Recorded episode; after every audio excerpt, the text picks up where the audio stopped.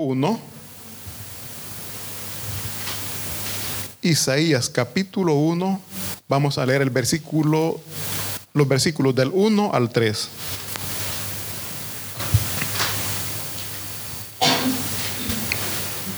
¿Lo tenemos?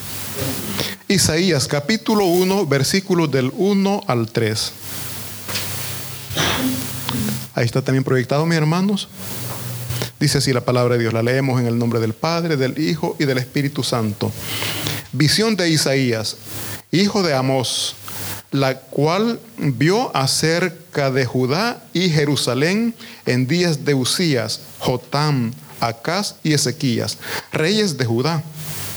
Oíd cielos y escucha tú tierra, porque habla Jehová.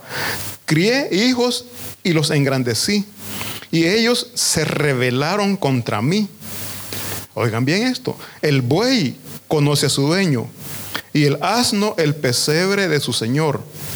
Israel no entiende, mi pueblo no tiene conocimiento. Oremos. Padre bendito que estás en los cielos, damos gracias por su palabra, Señor, porque a través de ella usted nos corrige, a través de ella usted nos instruye. Y es por eso, Padre, que estamos esta mañana aquí suplicando porque sea su palabra guiándonos, instruyéndonos, preparándonos, Señor, para seguir siempre en sus caminos, fortaleciéndonos, Señor. Que sea usted, bendito Espíritu Santo, hablando, tocando nuestras mentes y nuestros corazones. Regale obediencia, Señor, porque no queremos ser solamente oidores, queremos ser hacedores de su palabra. En el nombre de Cristo Jesús lo hemos pedido. Amén y amén. Se pueden sentar, mis hermanos. Aquí el profeta Isaías está hablando, o mejor dicho, Dios está hablando a través del profeta Isaías y está diciendo lo que a él en su corazón le está doliendo. Dice aquí la palabra de Dios. el versículo dice, oíd cielos y escuchad tu tierra, porque habla Jehová. Crié hijos y los engrandecí, y ellos se rebelaron contra de mí los que ya tenemos hijos grandecitos, nosotros hemos dado todo por nuestros hijos. Nos hemos desvelado, hemos llorado cuando han estado mal. Hemos hecho todo lo posible porque ellos estén bien. Pero naturalmente, el ser humano es así. Llega a una cierta edad, la juventud, en donde ellos comienzan a hacer lo que ellos creen que es correcto. Aunque los padres estén aconsejando, los hijos no quieren escuchar y entran muchas veces hasta en, pleitos.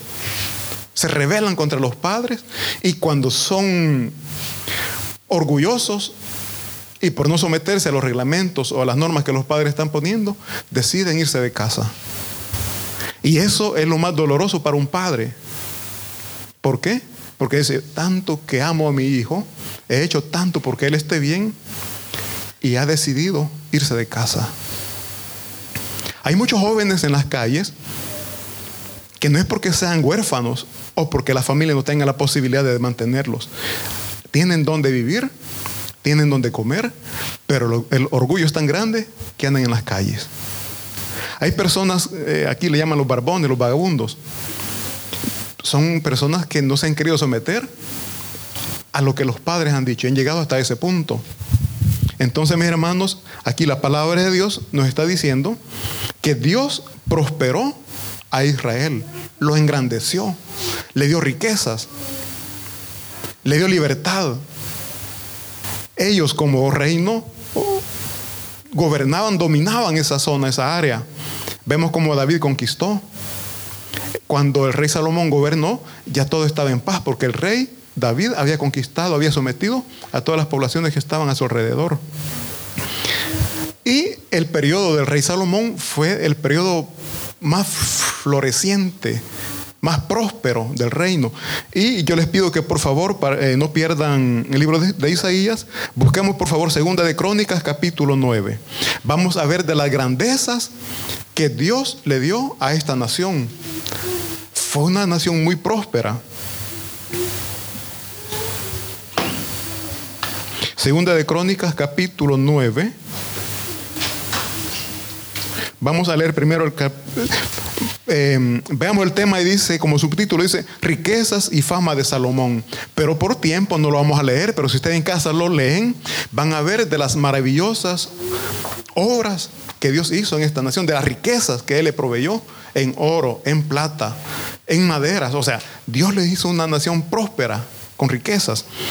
Eh, por favor, leamos primeramente el versículo 20, segunda de Crónicas, capítulo 9, versículo 20 para que veamos la riqueza del rey. ¿Lo tenemos? Dice así, versículo 20, toda la vajilla del rey Salomón era de plástico, no verdad, no dice plástico, dice, era de oro.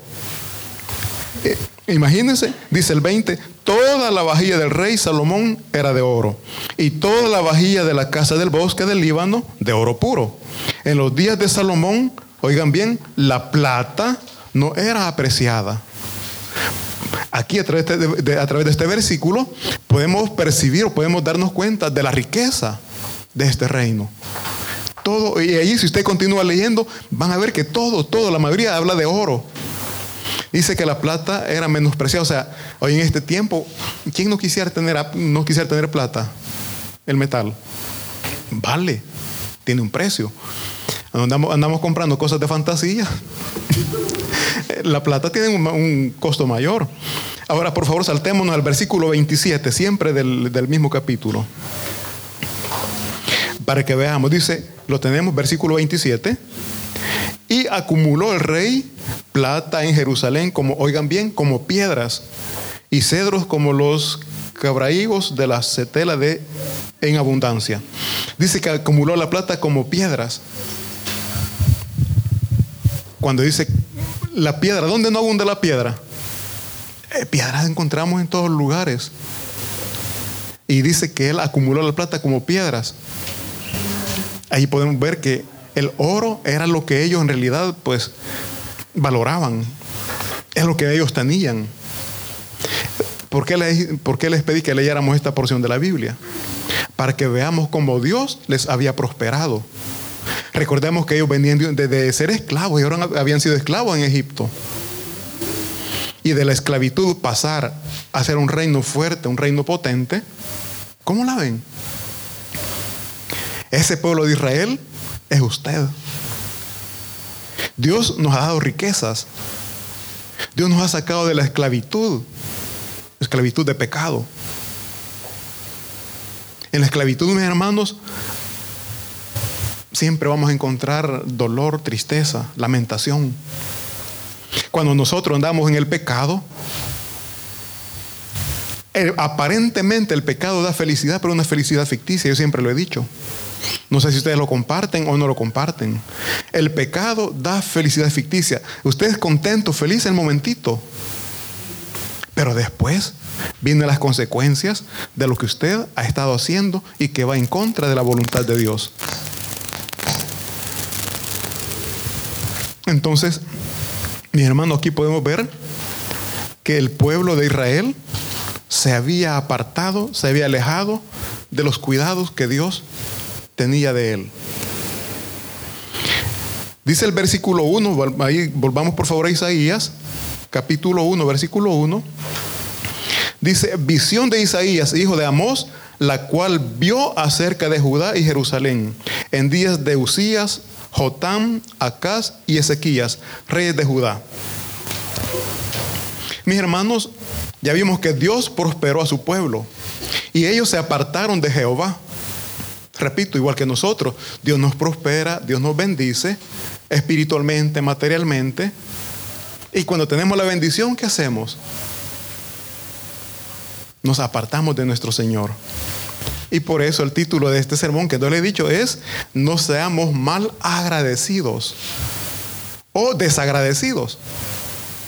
Mi hermano, usted cuando alguien, usted está en un problema, alguien le tiende la mano, le ayuda, usted cómo queda con esa persona?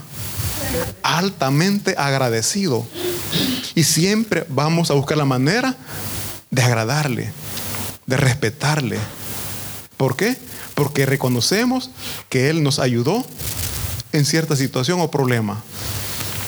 Pero con Dios, mi hermano, nosotros, de verdad le digo, somos bastante desagradecidos. ¿Por qué? Porque Dios en los momentos de problemas, en los momentos de dificultad, nosotros venimos delante de Él, clamamos misericordia y Dios en su grande amor responde, nos saca de los problemas. Pero cuando estamos fuera del problema, ¿qué hacemos? ¿Le agradamos o nos apartamos de Él? La gran mayoría nos apartamos de Él. Sabemos lo que a Él no le agrada, pero lo estamos haciendo. Esa es una manera de ser desagradecidos con Dios. Y cuando el pueblo de Dios, en este caso Israel, fue desagradecido, llegó el juicio de Dios. Aquí mis hermanos, eh, Isaías era un profeta. Los profetas, pues Dios los buscaba para dar a conocer a su pueblo lo que Dios quería decirle a ellos. Como también a través de los profetas Dios les decía el castigo que iba a llegar por la desobediencia. Entonces dice aquí la palabra de Dios que Isaías estuvo profetizando en el periodo del rey de Usías, Jotán, Acaz y Ezequías, que fueron o formaban el reino del sur. Ellos gobernaban el reino del sur. Recordemos que Israel, después de la muerte de Salomón, se separó, se dividió Israel. Se formaron dos reinos.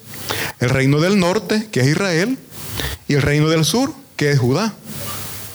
En este periodo el reino del norte ya había caído bajo el dominio asirio. Ya eran esclavos, ya estaban prácticamente sometidos al imperio de Asiria. El reino de Judá aún era libre. El reino del sur sabía que Israel, el reino del norte, había caído en dominio de Sirio a causa del pecado. Pero ahí no les importó. Ellos también siguieron los mismos pasos que siguió Israel. Y es por eso que acá dice el versículo 2 que Jehová Dios habla e invoca, llama a los cielos y, llama a la tierra que sirvan como testigos de lo que Dios va a hacer en esta nación, en este reinado que es Judá. Mis hermanos, Dios, repito, sentía dolor en su corazón al ver a su pueblo alejado de él, al ver que su pueblo le había abandonado. Dios nunca abandona a su pueblo. Es su pueblo que abandona a Dios. No sé cuántas veces usted, mi hermano, se ha sentido abandonado por Dios. Dios nunca le ha dejado. Somos nosotros que nos alejamos de la presencia de Dios. Y repito, lejos de Dios siempre vamos a tener dificultades, siempre vamos a tener problemas. Entonces, mis hermanos, Dice el versículo 2, que Jehová hace un llamado al cielo y la tierra para que se presenten como testigos y escuchen lo que dirá contra los israelitas. Dice Dios, crié hijos, los engrandecí, los prosperé y en pago ellos se rebelaron en contra de mí. Por favor, no pierda Isaías, busquemos Segunda de Reyes, capítulo 16, para que veamos lo que el pueblo de Judá estaba haciendo. Cómo el pueblo de Judá se alejó de los mandatos de Dios. Segunda de Reyes, capítulo. Sí. Segunda de Reyes, capítulo 16. Vamos a leer versículo 1. Dice: En el año, Segunda de Reyes capítulo 16, versículo 1, dice, en el año 17 de Peca, hijo de Remalías, comenzó a reinar Acaz, hijo de Jotam, rey de Judá. Cuando comenzó a reinar Acaz era de 20 años, jovencito, ¿verdad? Y reinó en Jerusalén 16 años. Oigan bien, y no hizo lo recto ante los ojos de, de Jehová, su Dios, como David su padre antes anduvo en el camino de los reyes de Israel y aún hizo pasar por fuego a su hijo según las prácticas abominables de las naciones que Jehová echó delante de los hijos de Israel. Leamos el 4. Asimismo sacrificó y quemó incienso en los lugares altos y sobre los collados y debajo de todo árbol frondoso. Aquí la palabra de Dios nos está haciendo ver cómo el rey de Judá estaba adorando a otros dioses. Dice incluso que ofreció en sacrificio a su hijo. Hay un, en, esta zona había un dios Amolok, ustedes lo han escuchado, era una imagen alta de metal, en donde su estómago prácticamente era un horno, atrás de, la cabeza era, era, hueco, era como un tobogán, digámoslo así. Entonces cuando iban a, sacrificar niños, lo metían en la parte trasera de la cabeza de la estatua, y era como un tobogán todo aquí. Eh, a manera que el niño iba a caer al estómago, donde era como un horno. Y este rey, después de que Dios le había puesto en un lugar próspero, un lugar donde estaba bien bendecido, digámoslo así, se aleja de Dios y comienza a adorar, comienza a ofrecer sacrificios a otros dioses. ¿No les parece algo conocido esto, mis hermanos? Que es Dios quien nos bendice, es Dios quien nos prospera y nosotros estamos apegados más al mundo que a Dios. Estamos agradando más al mundo que a Dios. Pero cuando estamos en problemas, ¿a quién corremos? ¿A quién buscamos? A Dios. Entonces, seamos agradecidos con Dios, mis hermanos, no seamos mal agradecidos. busquemos la manera siempre de agradar a Dios. Busquemos la manera de estar siempre tomados de la mano de Dios. Volvamos a Isaías, por favor.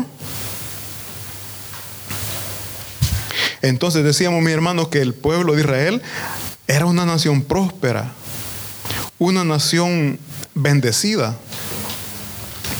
Pero los reyes de Judá se habían desviado de los caminos de nuestro Señor. Por esta causa Dios estaba deliberando castigar a Judá.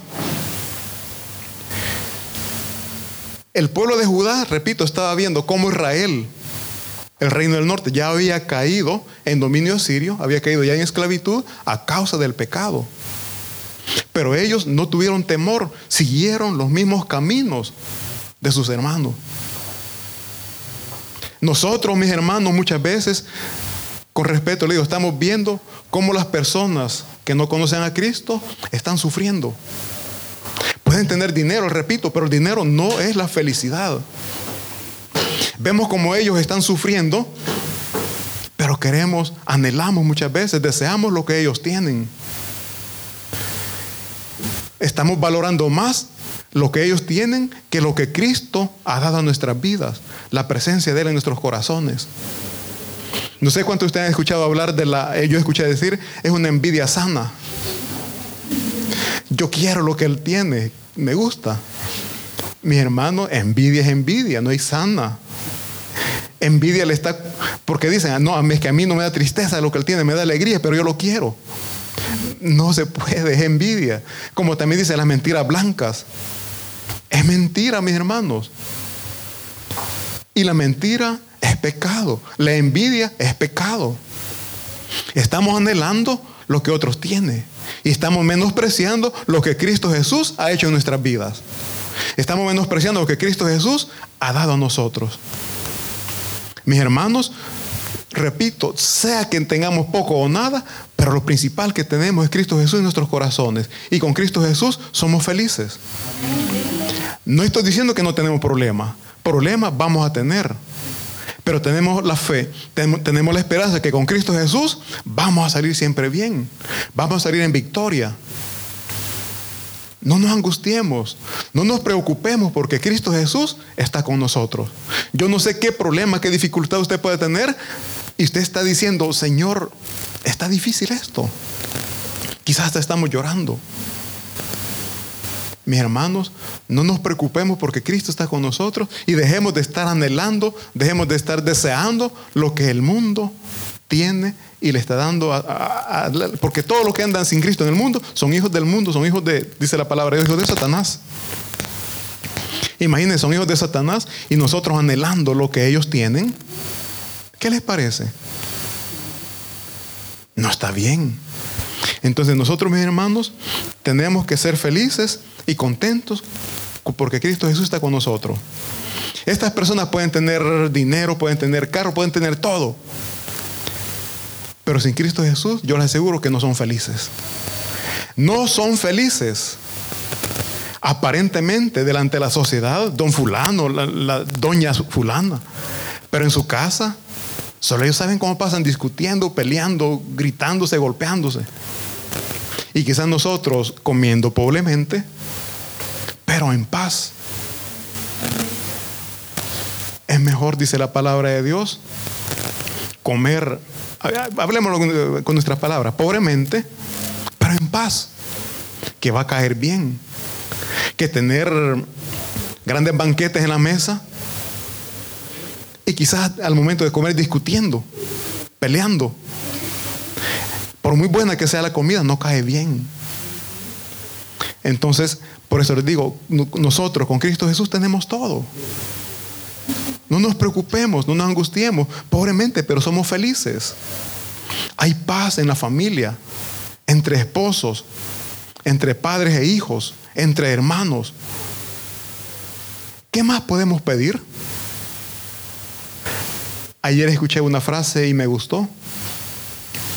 El mundo, o mejor dicho, las familias en el mundo, se ven felices. Pero solo la esposa sabe cuánto está sufriendo con el esposo que toma o se droga, quizás no todos los días, pero el fin de semana. Una familia puede vivir humildemente, pero bajo los cuidados y el amor de Dios están bien. Démosle gracias a Dios. Démosle gracias a Dios. ¿Por qué? Porque somos felices. Y eso es gracias a nuestro Señor Jesucristo que nos vino a sacar de la esclavitud del pecado y nos ha puesto en un lugar, en una zona especial. Porque nosotros somos especiales para Dios. ¿Cuántos se sienten especiales delante de Dios? Entre toda la multitud, entre toda la humanidad, Dios desde su trono de gloria nos ha visto y nos ha llamado, nos ha buscado, nos ha elegido y por eso estamos aquí. Es por eso que estamos aquí. Dice la palabra de Dios que no es para quien corre, no es para quien quiere, sino para quien Dios tiene misericordia. Y si estamos aquí es por la misericordia de Dios. Seamos agradecidos, no seamos mal agradecidos. Busquemos la manera de agradar a Dios. Entonces, mis hermanos, eh, mis hermanos, repito, nosotros estamos viendo cómo el mundo aparentemente está bien, anhelamos, deseamos lo que ellos tienen y estamos desechando o despreciando lo que Dios ya nos dio, que es la paz, la tranquilidad, la serenidad y sobre todo la salvación eterna que tenemos gracias a nuestro Señor Jesucristo. A través del profeta, mis hermanos, dice que el pecado hace perder el conocimiento que Dios nos ha otorgado. Dios al, ser humano lo ha creado con conocimiento, lo ha creado con, sabiduría. ¿O creen que no? A nosotros Dios nos ha dado conocimiento, sabiduría. A los animales les ha dado instintos. Pero por favor leamos el versículo 3 de Isaías capítulo 1. Mi hermano es bastante triste, doloroso, pero es así. Nos comportamos peor que los animales. Ofensa, yo sé, quizás están sintiendo golpeados, pero la palabra de Dios lo dice. Nos comportamos peor que los animales. Veamos por favor versículo, versículo 4, el 3, perdón. Dice, el buey conoce a su dueño y el asno el pesebre de su señor. Israel no entiende, mi pueblo no tiene conocimiento. Y fíjense que en este ejemplo que acá pone, el buey y el asno, bueno, al menos yo no he escuchado que, tengan, eh, ¿cómo es la palabra? Que tengan inteligencia, no, no, no, se me escapó la palabra. Pero coeficiente intelectual. Me ha escapado esta palabra. Esos animales no es que, digamos, son reconocidos por ser, eh, tener un coeficiente intelectual alto el, perro, el perro lo admiramos y dice, bueno, mi mamá dice, tiene un perro y dice, si este animal solo falta que hable, dice. Podemos ver también los chimpancés. O sea, son animales que gozan de, un, digamos, un alto rendimiento en lo que es conocimiento, en intelectualidad. Pero el burro, el buey, no. Mas sin embargo, dice aquí que ellos tienen la capacidad de conocer a su dueño. Saben quién los cuida, saben quién lo alimenta. ¿Y nosotros humanos? Hemos desconocido a nuestro Señor. Hemos desconocido a nuestro Señor, a quien nos mantiene, a quien nos alimenta, a quien nos cuida. Entonces, mis hermanos, nosotros, repito, Dios nos ha creado con sabiduría y con conocimiento, pero el pecado nos atonta, dice. Me durmieron de escuchar la vez pasada, el pecado duerme. El pecado nos atonta. Toda la gente nos está diciendo, no está bien lo que estás haciendo. Esa persona no está bien para vos. Pero el pecado no, ¿cómo no? Sí, yo lo amo, me ama. Mis hermanos, el pecado no nos hace percibir lo malo que estamos haciendo. Hasta que llega la consecuencia, estamos diciendo, esto me trajo dolor, me trajo angustia, pero aún así no queremos dejar el pecado. ¿Cómo la ven? ¿Somos inteligentes, mis hermanos? Dice la palabra de Dios, el sabio ve el mal y se aparta. El sabio reconoce el pecado, reconoce qué es lo que le está dañando y se aleja de allí. Pero nosotros no, ¿verdad? Estamos mal, pero no queremos dejar el pecado. Estamos llorando, estamos orando, Señor, ayúdame en este problema. Dios ya no respondió. Deja eso porque eso te está trayendo problemas. Deja la doble vida, deja la droga, deja el alcohol, que eso te está matando. Pero nosotros no lo queremos hacer. Queremos que Dios nos saque del problema, pero sin dejar el pecado. ¿Cómo, cómo lo ven? Señor, yo no quiero sufrir de esas gomas tremendas, esas, eh, ¿cómo le llaman en el sur? Después de tomar la chuchaca, ¿no? Señor, no quiero sufrir chuchaca, pero sigue tomando. No se puede. Si queremos dejar de sufrir, dejemos el pecado. Si queremos que Dios nos saque de allí, pongamos de nuestra parte. Dios ya hizo lo que Él tiene que hacer. Somos nosotros los que no queremos dejar el pecado y estamos llorando. Como que usted estuviera quemando o llorando, pero no quiere, no quiere sacar la mano del fuego. Si yo me quemo rápido, retiro la mano. Así tendría que ser lo espiritual. Sé que eso me está destruyendo, tendría que escapar rápido. Por eso dice aquí la palabra de Dios en el versículo 3, el buey conoce su dueño. El buey es inteligente.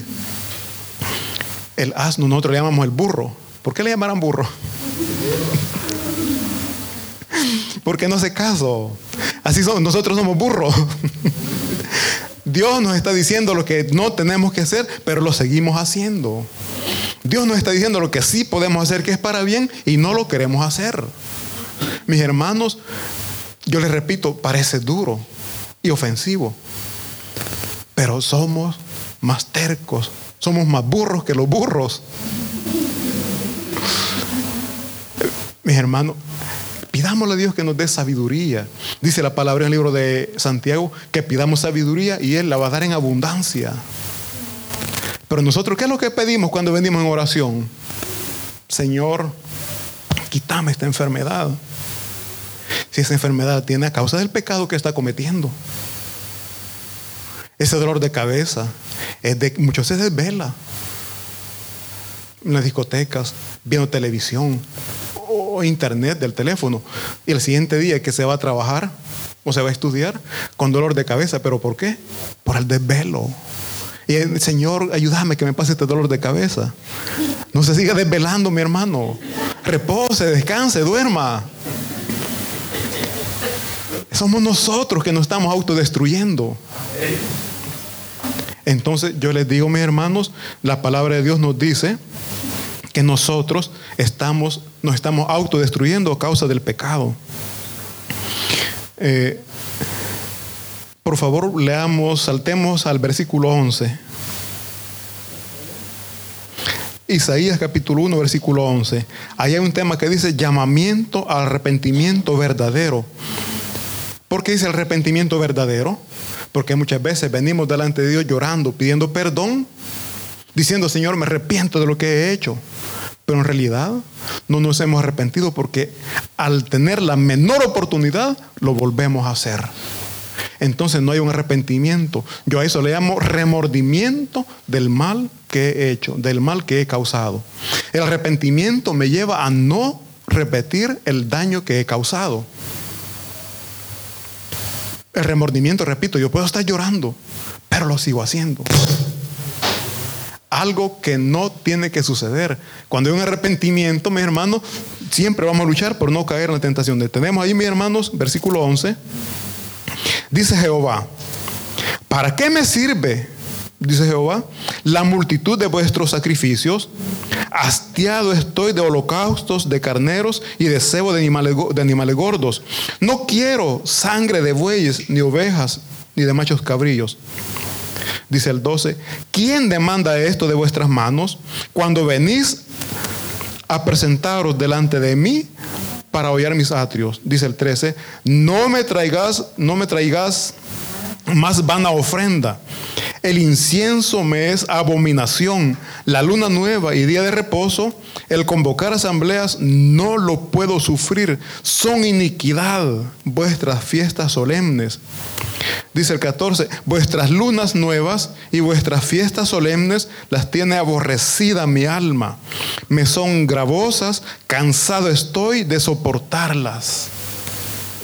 Esto les dice al pueblo de Israel porque ellos llegaban, ofrecían sacrificios, pero en su corazón no había arrepentimiento del pecado que ellos estaban haciendo.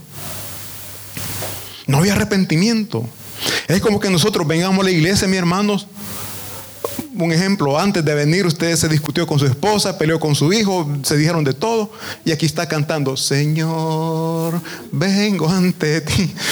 O sea, y al llegar a la casa, vamos a lo mismo. No, es eso lo que Dios detesta. Es eso lo que Dios odia, la hipocresía, porque eso es hipocresía. Estamos agradando a los hombres, porque aquí nosotros, mi hermano, mi hermana, qué ungida está. Cómo usa, cómo Dios la usa, cómo adora, cómo alaba. Pero Dios ve el corazón.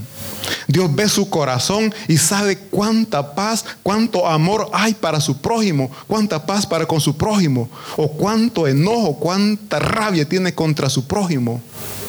Y aquí estamos cantando, gloria a Dios, amén, sí, así es. Mis hermanos, eso es abominable, o sea, es como que a mi esposa yo le llevo, le llevo un regalo, ¿no? Después que hemos discutido, después que hemos peleado, yo le llevo un regalo. ¿Qué Bueno, voy a poner un ejemplo. Mi mamá. Me recordé algo que yo hice. Ah, para el Día de la Madre yo, bueno, estaba pequeño. Hice un, un pequeño regalo, ¿no? Y algo que no voy a olvidar quizás nunca. Ella lo agarró y me dijo, hijo, me dice, gracias por el regalo. Pero sabes que me es más grato, me hace más feliz tu obediencia, tu buen comportamiento. Porque me estás dando un regalo. Pero yo antes, un día antes parece, me había portado, o sea, desobedecí. Y le, le, le feo. Y el siguiente día de un regalo. Ella me dijo, es mejor que te portes bien, aunque si no me das nada, pero portate bien, sé obediente. Porque la obediencia, el respeto, es lo que hace feliz a un padre. Así también nosotros, nuestra obediencia, el respeto, es lo que hace feliz a Dios. Ya nosotros estamos en el periodo de la gracia. Ya no hay más sacrificio que hacer. El sacrificio único y perfecto ya está hecho por nuestro Señor Jesucristo. Dice la palabra de Dios, eh, bueno, por el tiempo, que nosotros nos tenemos que limpiar y purificar. No por nuestras obras, no por nuestras acciones, sino por la fe puesta en nuestro Señor Jesucristo. Eh, lo vamos a leer. Por favor, versículo 16, siempre capítulo 1, versículo 16. Dice, lavaos y limpiaos, quitad la iniquidad de vuestras obras de delante de mis ojos. Dejad de hacer lo malo. Eso es lo que Dios pide. Versículo 16 de, lavaos y limpiaos. No estoy diciendo vaya a bañarse, póngase bastante, échese lejía, no. No, no, no, de ninguna manera. Limpiémonos a través de la fe en el sacrificio de nuestro Señor Jesucristo. Esa sangre que se derramó en la cruz del Calvario. Esa sangre tiene el poder de limpiar, de purificar su alma, su espíritu, todo su ser. Nuestros pecados, dice la palabra de Dios, pueden ser rojos como el carmesí.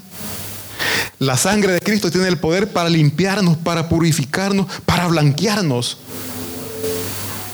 Por eso dice aquí la palabra de Dios, lavaos y limpiaos, quitad la iniquidad. Cristo Jesús nos limpia, pero quitémonos todo aquello que no es grato delante de Dios. Dejemos el pecado, abandonemos el pecado, porque Cristo nos ha limpiado, Cristo nos ha purificado. Mantengámonos en el lugar, en el puesto donde Dios nos ha dejado. No nos salgamos de esa área de protección, no nos salgamos de esa área donde Dios nos ha dejado, porque nosotros nos salimos, nos metemos a áreas peligrosas. ¿Sabemos que es peligroso? Tal vez no, decimos. Mi hermano, si usted sabe que es débil para las bebidas, aléjese de los amigos que usted sabe que toman. Porque esa es una zona peligrosa, peligrosa que puede caer. Nosotros decimos, puede cable. Va a volver a caer en la tentación. Si usted está acostumbrado a tomar lo que no es suyo, mis hermanos, tenga cuidado. No ande solo, siempre ande con personas que le van a decir, hey, eso no es tuyo, déjalo ahí. Porque nosotros, mis hermanos, a la menor oportunidad, somos carne, somos débiles y a la menor oportunidad caemos en la tentación. Mis hermanos, Cristo Jesús ha hecho todo por nosotros. Él ya dio todo por nosotros, dio su vida. ¿Qué más puede dar por nosotros? ¿Qué más puede dar? Hoy la pregunta es, ¿nosotros qué estamos dándole a Él? Repito, la alabanza dice, dejo todo para servirte. En verdad, mis hermanos, estamos dejando todo lo que Él nos está pidiendo. Estamos dejando esas cosas no gratas para Él. Y por amor a Él nos estamos desechando, nos estamos despojando de todas esas cosas. De nada sirve, mi hermano, aquí. Con respeto le digo, estar levantando manos delante de Dios si en nuestro corazón hay odio, hay resentimiento, falta de perdón. Dios quiere que lo hagamos, pero con un corazón limpio, con un corazón puro. La palabra dice que Dios no rechaza un corazón humilde. Dios no lo rechaza. Y cuando usted tiene un corazón lleno de amor para con Dios, aún lo que usted viene a hacer acá, Dios se lo recibe con alegría y con gozo el diezmo, la ofrenda, a la iglesia le sirve. Pero si usted viene con un corazón lleno, cargado de, enojo, ¿usted cree que Dios está recibiendo eso? Déjeme decirle, no. No lo está recibiendo. Porque muchas veces nosotros hacemos cosas para cubrir el daño que hemos causado. Y no es así. A Dios no le podemos mentir. A Dios no le podemos mentir. Repito, yo no sé qué problema usted tuvo antes de venir acá a la iglesia o anoche, yo no sé qué discusión o qué pleito ha tenido y no ha perdonado. Tiene que perdonar. Tiene que perdonar para que este tiempo que usted esté aquí sea grato delante de Dios. Dice abominable. ¿Qué es abominable, mis hermanos? Abominable es algo que quizás hasta vómito da. Imagínese que usted, no, muy feo. Oh, bueno, usted está comiendo. Usted está comiendo un buen plato de comida y de repente ve algo que le provoca asco. Eso grato se vuelve insoportable. Eso es lo que nosotros le damos a Dios cuando venimos con corazones cargados. Lo que Él pidió para cubrir, para perdonar los pecados, porque que eso que se haga sacrificios, Él lo pidió. La palabra de Dios dice en el Antiguo Testamento que Él lo pidió para perdón de pecados, para remisión de pecados. Pero cuando no hay humildad, cuando no hay una entrega verdadera, lejos de ser grato, es desagradable. Les repito, mis hermanos, Dios ya hizo todo por nosotros. No seamos desagradecidos. Seamos agradecidos con Dios y busquemos la manera de agradarle. Porque Dios nos ha agradado, agradado a nosotros. Leamos por favor el versículo eh, siempre uno, ya corriendito, capítulo, Isaías capítulo 1, versículo del 15 al 20. Del 15 al 20, vamos a leer cinco versículos, ¿lo tenemos? Dice así, cuando levantemos nuestras manos a Dios, Él esconderá sus ojos. Y cuando oremos, no las oirá. Porque Dios escudriña los corazones, lo que le estaba diciendo en ese momento. Dios pidió sacrificios de animales, pero el deleite de Dios estaba al percibir un corazón contrito y humillado. Delante de Él, mis hermanos, tiene que haber humildad. Dios pide que amemos a nuestro prójimo, Dios pide que amemos a nuestro hermano. Es eso lo que a Dios le agrada. Es eso lo que Dios pide. Después dice que si aunque nuestros pecados fueran rojos como el carmesí, la sangre de Cristo tiene el poder para limpiarnos, para, purificarnos. Y a través de esa limpieza, a través de esa pureza, nosotros somos libres de condenación. Dice la palabra de Dios que el pecado nos vuelve enemigos de Dios. Y Dios no va a tener enemigos en su reino. Dios no va a tener a nadie en contra de su voluntad en los cielos. ¿Por qué? Porque allí va a entrar solo aquel que esté en comunión con Dios. ¿Y qué es lo que no hace perder la comunión con Dios, mis hermanos? El pecado. Y no es que no vamos a pecar, claro, todos vamos a fallar. El pecado, pecado viene de la palabra amartía, que es equivocarse, es cometer error. Como humanos todos vamos a fallar. Lo que Dios no le agrada es pecar, quedarnos ahí y deleitarnos en el pecado. Eso es lo que le agrada. Pero si yo fallé, yo pequé, vengo, le pido perdón, me arrepiento. Y eso es lo que Dios quiere, arrepentimiento. No que yo me quede en el pecado. Es como un niño, hoy pongo el ejemplo, cuando un niño comienza a caminar, no es que sale corriendo, comienza a caminar pasito a pasito, cae, pero no se queda ahí, se levanta y sigue caminando. Esa es la vida del cristiano. Posiblemente vamos a fallar, vamos a pecar, pero no quedarnos ahí, levantarnos y seguir adelante. ¿Por qué? Porque Cristo Jesús ha dado la vida por usted, ha dado la vida por mí, para que todo aquel que se arrepienta tenga perdón de pecados y a través de ese perdón de pecados pueda gozar de la vida eterna gracias a nuestro Señor Jesucristo. Esta es la palabra de Dios. Dios no miente. Él vino a dar su vida por amor a nosotros. La pregunta ahora, cierro esto con una pregunta vamos a dejar el pecado o vamos a continuar en el pecado. Y eso es algo que usted tiene que responderse y que Dios conoce su corazón. Un fuerte aplauso para nuestro Señor. Vamos a orar. Gracias damos, bendito Espíritu Santo de Dios, por su palabra. Pedimos perdón por nuestros pecados, Señor. Porque muchas veces, Padre bendito, aún sabiendo que estamos fallando, que estamos pecando, sabemos que no es grato, pero lo seguimos haciendo. Les pedimos perdón. Y esta mañana le suplicamos, Señor, que nos dé fuerzas, por favor, para salir de esa área, de esa zona peligrosa.